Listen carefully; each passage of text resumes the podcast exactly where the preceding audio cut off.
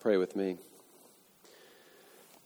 Heavenly Father, we pray now that as we look at your word, that you would graciously be with us. I pray that you would open our eyes and our ears that we may see and hear things otherwise we could not. Would you do that for your glory alone, we pray. Amen. Well, I'm not sure if you've heard of the community called Post Secret. Just heard about this from a friend, but it's an art project in which people send in homemade postcards, and on those postcards they have to confess something that they've never told anyone else. And this thing kind of became a thing. Thousands of postcards were sent in, mailed in to this kind of community thing. And what began as sort of this art project sort of developed into this sort of largest advertisement for this blog, this free blog, with 475 million visits. Because they would post those confessions on there, of course, not with the names and that kind of thing. And this led to publishing multiple, not just the volume of postcards that were published on there, but books as well and all kinds of things. And it became kind of a funny bit because some of these confessions would be silly. Like one confession that somebody decided they had to make because they hadn't told anybody is they like going to the bathroom in the pool. Kind of gross, but this is the kind of stuff that is put up there. One that was not so happy was I made my cat drink bleach. Just so I could see my cute vet again. Strange, weird stuff like that. Lastly, there was one several that got more serious that talked about murder.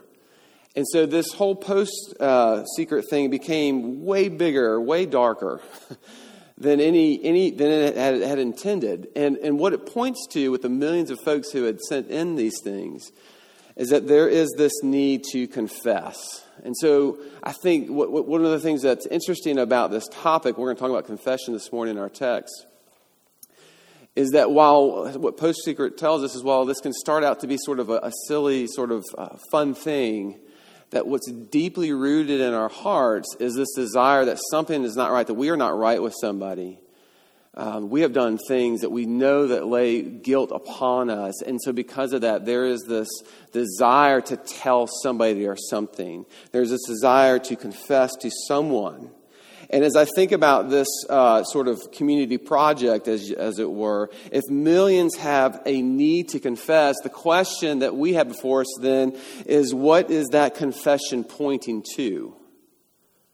What has the power to resolve the guilt that's there? What has the power to resolve the shame even that we feel of the things that are going on within us?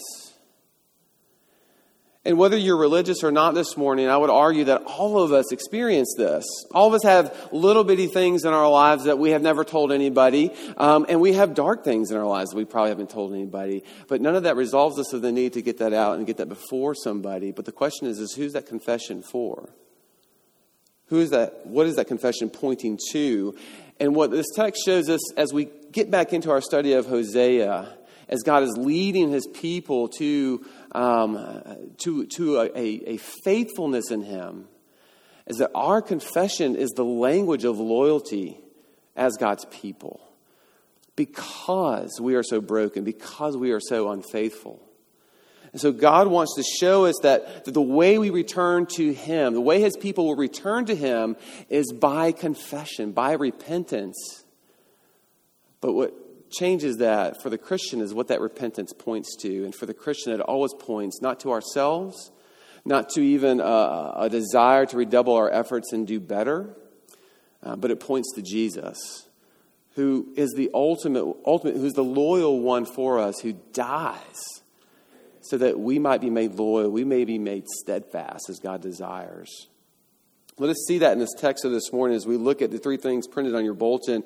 Because God desires loyalty here, because he desires steadfast love, we then as his people must confess our desire to find life or security in other things. We must confess our desire to think only of ourselves and not of God's people as well. We must confess our inability to love the Lord as we should. Because when we do that, we will connect in with that language of loyalty where we will point to the one who resolves that confession and makes us whole. But let's look at this through the eyes of Israel as we begin there with that first point. We must confess our desire to find life or security in other things but Him. As you might have noticed in the reading of God's Word, this section starts out with the instruction of sound the alarm, blow the horn. And we see that in verse 8, which would indicate to those who are hearing this or reading this text to perhaps bear arms because someone is invading your town, and someone is in fact invading. But what Hosea is saying at this point is it's not how you think it is. Right? Hosea is not warning of a foreign invasion at this point. He is warning of an invasion by God Himself. And if you'll look at the images here between verses 8 and 15, God says that He is the one that is actually going to pour His wrath like water out on Israel. That He is going to be like a moth to Ephraim, which is another word for Israel. He's going to be like dry rot even to the house of Judah, we notice, that we'll talk about in the second point. He will be like a lion, he says, and a lion to Ephraim and a young lion to Judah. I, even I, the text says, will tear and I will go away. I will carry off and no one shall rescue. In other words, Hosea is warning that who you are at war with is not your neighbors to the east, the Assyrians, right? But you are at war with God Himself. Now, He will use Assyria as His agent of judgment, but Hosea is making the point that is not who you have conflict with. You have conflict with a holy God. And why? Well, it's because of what we've been saying this entire time, because of Israel's unfaithfulness to God. In fact, it's more simple than that. They entered into a covenant with God, and with that, keeping the covenant brought certain blessings and curses, and you can read about these in Deuteronomy 28. And so all of this is to be expected. If you keep the covenant, these blessings flow naturally from what God has promised to do. But if you break this covenant, right, you bring destruction upon yourself. Everyone would know then that this was coming if unfaithfulness continued in the land. But what that has looked like specifically, what I want to try to unearth as Hosea reads, is he is calling out Israel's loyalty to another king, to another nation. And he's doing that as they have gone to Assyria for protection. And remember, Hosea is likening Israel as the bride of Yahweh. And in this metaphor, faithfulness or loyalty to Him is what God wants. And we see that in probably one of the most important texts of this book in chapter 6, verse 6, which we read, that God desires, right, not sacrifice, but steadfast love, which also means loyalty. Just like any marriage, just like any good friendship or any good relationship, period, we want that loyalty. But what Israel is doing or has done is they have gone and they have brought offerings to Assyria in hopes that Assyria will actually protect them. And this goes against so much that was in the covenant that God entered into with Israel, His people. And Hosea speaks to this, and he speaks to it in several places, but clearly there in chapter 5, 13, if you look at it, when Ephraim saw his sickness and Judah his wound, then Ephraim went to Assyria and sent to the great king. The background points to King Menahem of Israel, which was the reigning king for a period during Hosea's ministry. And during this time, Pul, or Tiglath-Pileser III, who was the king of Assyria, he's invading nearby regions, gathering up land for his kingdom. And this begins to alarm Israel because they're right in the middle of this if you look at a map. And this is sort of what the word wound has many, many meanings for Hosea. But at this point, this is the wound, right? They feel like we are vulnerable. We're going to be attacked. And so what does the king do? What does King Menahem do? Does he go back to the Lord for protection? Does he trust in the Lord to fight for them as the Lord has promised to do over and over in Israel's history? No. The king takes up an offering among God's people, King Menahem of Israel, and he brings that offering to Assyria and he lays it at the feet of Tiglath-Pileser III. And he says, "You're the one who I will pay tribute to. You're the one who I will trust. You're the one who I will be loyal to. will you give us in exchange the promise of security to not invade our land? And he does this, and in fact, history shows us that Tiglath-Pileser III, he built a stele or a column, and on that column etched out the names of those who did pay this tribute, who were loyal to him. And you can actually go look at this in a museum in Jerusalem today, and on there is the name of King Menahem. All right, that's a column you don't. That's something. That's a place you don't want your name on, to say the least. We refer to this in some ways as Israel's leadership trying to get in bed with Assyria, which would also require the approval to worship their gods in Israel's land, which is why the high places are not coming down. It requires so much, but the point of it is that Israel is breaking the covenant, is showing loyalty to another. And the irony is where they thought that they would find life, where they thought that they would find security, would ultimately be where they find destruction. Several years ago, there was a data breach from a company, and I won't name the company, but the actual business of this company is specifically to facilitate affairs, to facilitate adultery among married people.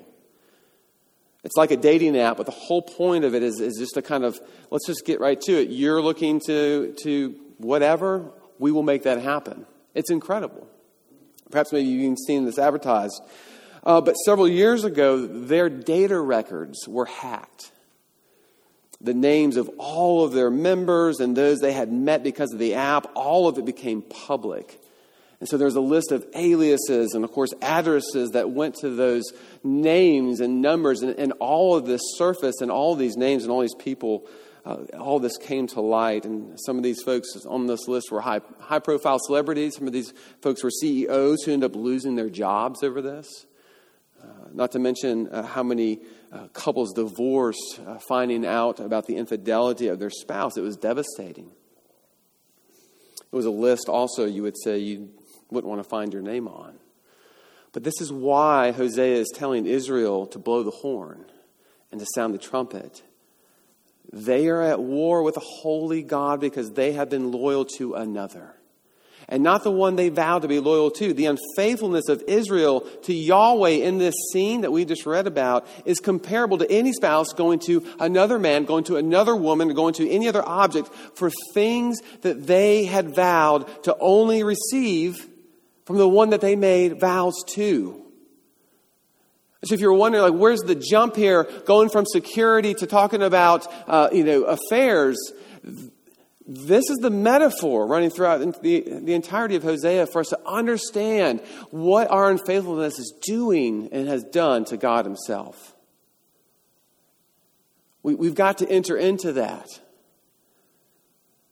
And so like Israel, when we break God's covenant, we break his law, we are going to things that we promised we would only go to God for. So what does God do in the face of such disloyalty? And we can say a lot of things. But this is where verse 1 in chapter 6 comes to play, where Hosea says, "Come, let us return to the Lord." And it's this breath of fresh air in the midst of this book, with all of this talk of judgment and talk of tearing and talk of wrath. Come, let us return to the one that we promised to be loyal to.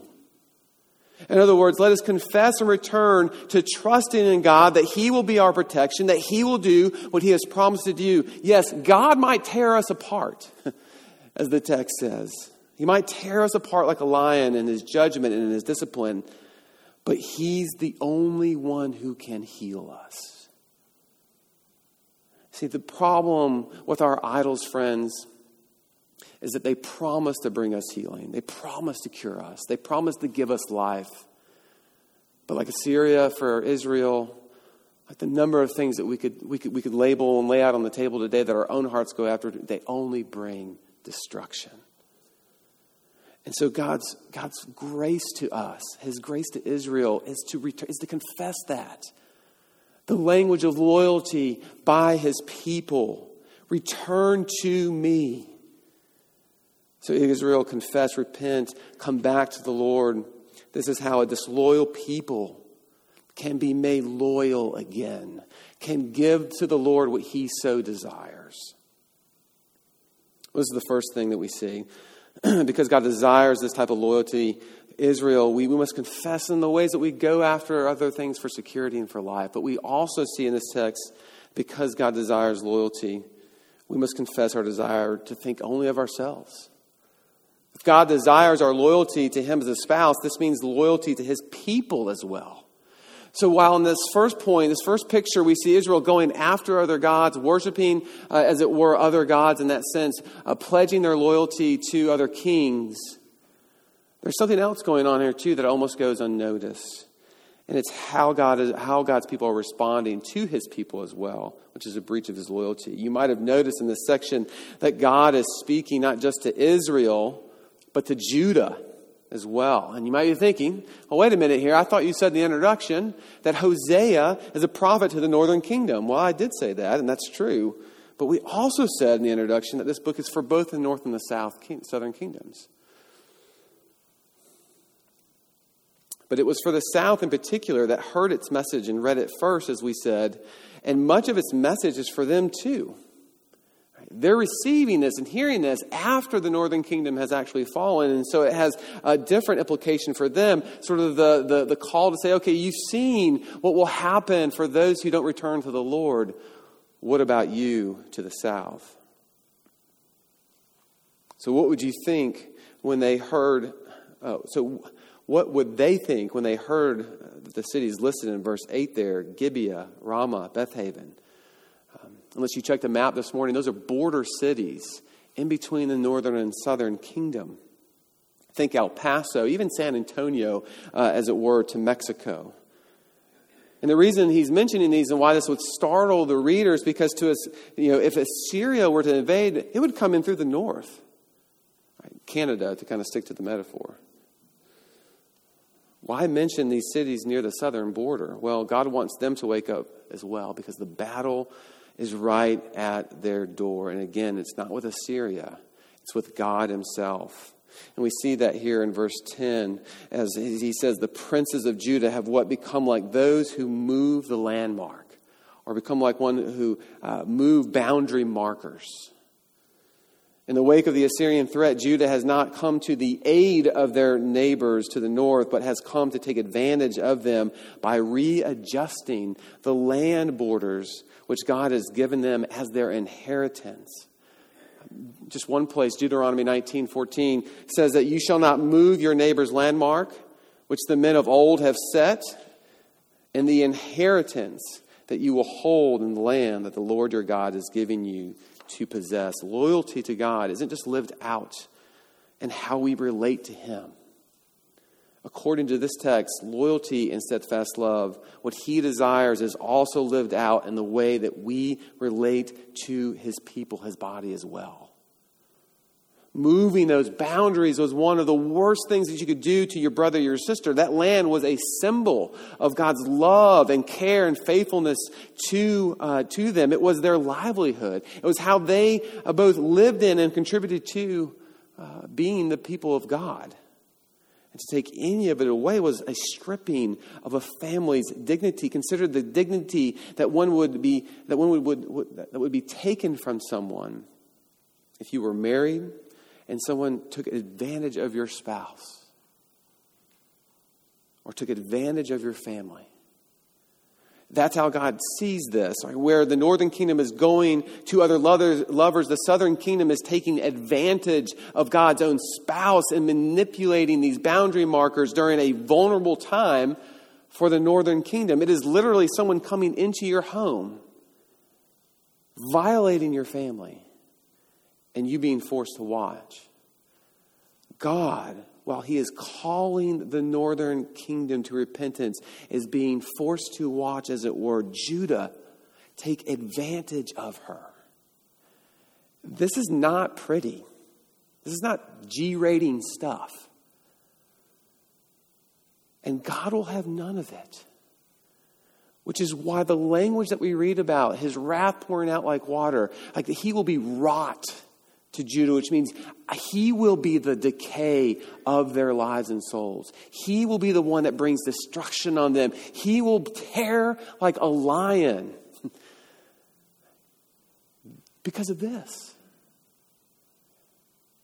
The idea of seeking security in other places, the idea of moving boundaries seems so just abstract. What's the big deal? Until you put it in the context of a relationship, of what a vow means, and how this breaks the heart of our God.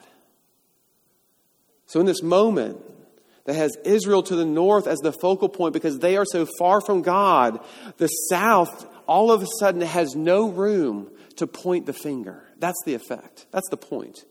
They, just like their northern brothers, are thinking of themselves and not of the Lord and what he loves, which is his people. If God desires our loyalty to him as a spouse, this means loyalty not just to him, but also to his people, to his body, as well in the way that we love them as ourself. So what's Hosea's message then to Judah at this point? As the camera turns, well, thankfully, it's the same as Israel's. Come, let us return to the Lord. Remember, their fight is not with Assyria right now either. It is with a holy God. And so there's only one response. Let us confess the ways that we point the finger but are guilty of only thinking of ourselves as we publicly violate God's people in front of him by taking away what he has given.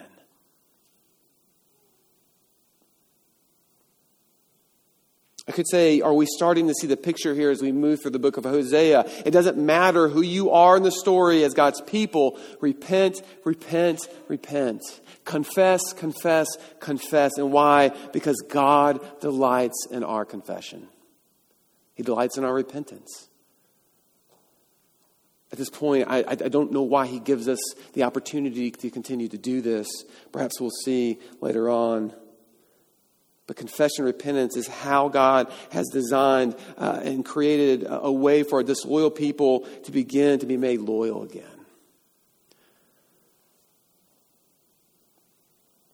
If God desires our loyalty to him as a spouse, this means loyalty or steadfast love to his people is marked out by his commands to love one another as well. And so it would be good for us to consider just briefly, how are we treating each other in this room even as a local church? How are we thinking about God's people? Are we more skeptical of each other in here than we are of our neighbors or other people out there? Which implies that we are unable to give one another the benefit of the doubt in here. Are we prone to gossip towards one another in here instead of going to our brother and sister as God commands? Just two simple things. That's boundary moving in God's eyes. It's thinking only of yourself. It's being disloyal to God himself because of the way you are treating his people. And immediately as we even begin to reflect on that, there's a sense here of we're just leveled. Our hearts aren't the way that they're supposed to be. There is a deep wound. We've seen how God's people are treating him by the way that they go after other gods and other nations. We see how God's people are treating each other within his own community. And lastly, we see really why all this is the case as we look at Israel's inability to simply love the Lord as themselves, to love the Lord as they are called to. And this, too, they are to confess as well. In the wake of leveling both Israel and Judah, God goes to the heart of the problem in 6:4, saying this. Look at your text. That Israel and Judah's love for the Lord is like a morning cloud. It's like the dew that goes away early. In other words, their love for God lasts about as long as a mist that crosses your face and then evaporates to nothing. Have you ever walked out into your lawn in the morning? Maybe a field, or played golf early? When the dew is still on the ground and you notice how it sparkles and shines and sort of saturates all that it comes into contact with, if you're in relatively high grass. And then without noticing it, it just disappears. It vanishes. What once was there is not there anymore. That's the picture, friends. That's the picture of Israel's love for God. And unfortunately, it's the picture of our love for him as well, as we find ourselves in the story. If someone were to ask, Ryan, how long does your love last for Jesus? I would love to be able to tell you, forever. Forever. What the Bible is trying to show me and what I want it to show you is, no, it's like a mist. Your love for the Lord is like a mist. Which means that our loyalty problem that God desires, what God desires in verse 6 as we see here, is a heart problem. It's not a behavior problem. So as we look back at 6:6 here, what does God desire? I desire steadfast love. I desire loyalty and not sacrifice. The knowledge of God, as we've been saying, to know him through our repentance, to know him through our repentance unto knowing Jesus and his forgiveness rather than burnt offerings. In other words, he doesn't want your rituals. He doesn't want our good behavior. He wants your heart. He wants you. He wants us to love him, but our hearts won't do it. And so this is where God cries out, and we enter into the tension of this text. Before this, right at the top of verse 4, God cries out, "What shall I do with you, O Ephraim? What shall I do with you, O Judah?" Right, and immediately, right, the tension increases of this wrath that God is presenting to his people, but this angst that he has because he loves his people so much. So what do we do? What does God do? He resolves that tension. But he doesn't resolve it by ignoring his wrath. But he doesn't resolve it by ignoring his mercy either. And this is where we get to the cross. He resolves it through Jesus. The cross is the place where what? His wrath is made known to the loyal one. So that you and I might be healed. So that you and I might receive mercy. And you experience this tension, right? When you confess to the Lord, and if you've been around the church long enough, you know what I'm talking about. How can I go to God over and over again for what I've done? How can I stop our confession even in the service from being this sort of ritual sacrifice, if you will, that it might mean something? How can I ask him to do something for me that I'm not doing for him? And it's in those moments of bringing your confession to him where you meet Jesus, right? Where you see the cross, the place where God will tear and destroy the loyal one, right? So that you can be made whole, so that you can be healed.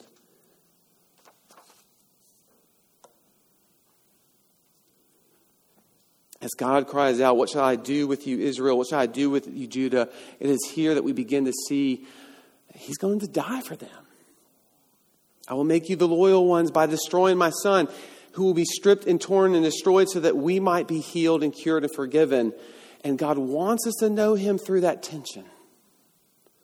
Through the, I was not steadfast to you, but will you be steadfast to me? Because that's where his grace smiles upon us in Jesus. Confession, then, is appealing to that grace, friends. It's appealing to that grace in Christ that says, not me, but him. And because of that, God no longer sees us as the disloyal. He no longer sees you as the unfaithful. He no longer sees you as the one who goes to all these other places for life. He no longer sees you as this person, right, who doesn't know how to love his own people. And he no longer sees you as this person whose love for him is like a mist. He sees you as Jesus. He sees you as the one whose steadfast love was exhibited perfectly in this life and then goes to a cross where he might be destroyed for you. And see, that is grace, friends. And as we come back around to the beginning of this question, what is your confession pointing to? Our confession as a church points to one person and one person only. It points to Jesus. Because when our confession points to him, what we're saying is that we trust and we rely upon his grace to heal our wounds, to heal the ways that we are not who we're supposed to be, and to trust that he, by his Spirit, is doing what he promised, which is giving us a new heart. It's allowing us and giving us the ability then to love God as we should, to love others as we should. That's what grace is. Grace is what heals our wounds. This is what our confession points to. Because at the end of the day, as your pastor, right, and you can, as your parent in this room, your grandparent, brother, sister, like, practice, here's your word, good word to your friends, to your children, to your spouse. As your pastor, I don't have anything for you but my repentance. Like, that's all I have. I'm going to fail you. I'm not going to worship God the way that I should. I'm not going to think about God the way that I should. I'm going to run to so many other things in this world for life, for security. And in that way, all I have to offer, to give you, to give others, is my repentance. That's what the church has for the world as well. To exhibit in humility the confession that we are not who we're supposed to be, but there's somebody who was. Let my confession point to him. Jesus. The loyal for the disloyal. The way that you are made right with God. The way that where God desires steadfast love. Where he desires knowledge of him. Where that is found at the cross. As we ask Jesus to be steadfast for us. When we know in our hearts we are not steadfast for him. And in that tension we receive that grace. And that grace changes us. And it moves us out into the world to love God in a way. Because we're pointing now no longer to ourselves. But we're pointing to him. To Jesus. That's our work. That's our job. So we started at the beginning. We talked about what our confession is pointing to. And I'll leave you with that question this morning as we could sort of sit in the midst of this tough text in Hosea. What is your confession pointing to this morning? What is it leading you to? Is it leading you to a place of more guilt, anxiety, stress? If so, the chances are your confession is pointing to something in you. Let me offer you Jesus this morning, as Hosea does, that your confession might point to him, where true rest, where true freedom is found, where forgiveness is met over and over and over again. Where the one who is steadfast for us when we could not be steadfast for him says, bring it to me. Bring it to me. Let me pray for us. Heavenly Father, we thank you for your word this morning. We pray, Lord, that as we look at what Israel is going through and we look at the places where their heart is taking them, or that you in the midst of that give them and you give us the opportunity to return to you, to repent. And when we do, we read that you will come to us like the dawn. And that you will not just show us yourself, that you'll not just meet with us, but you will pour blessing upon us, that you will water the fields, as the text says. Would we learn to trust that more today in our confession? Would we learn to trust you more, and through your grace as we experience this, lead others into desiring your love for them in the forgiveness that we have in Jesus. We pray this in his name. Amen.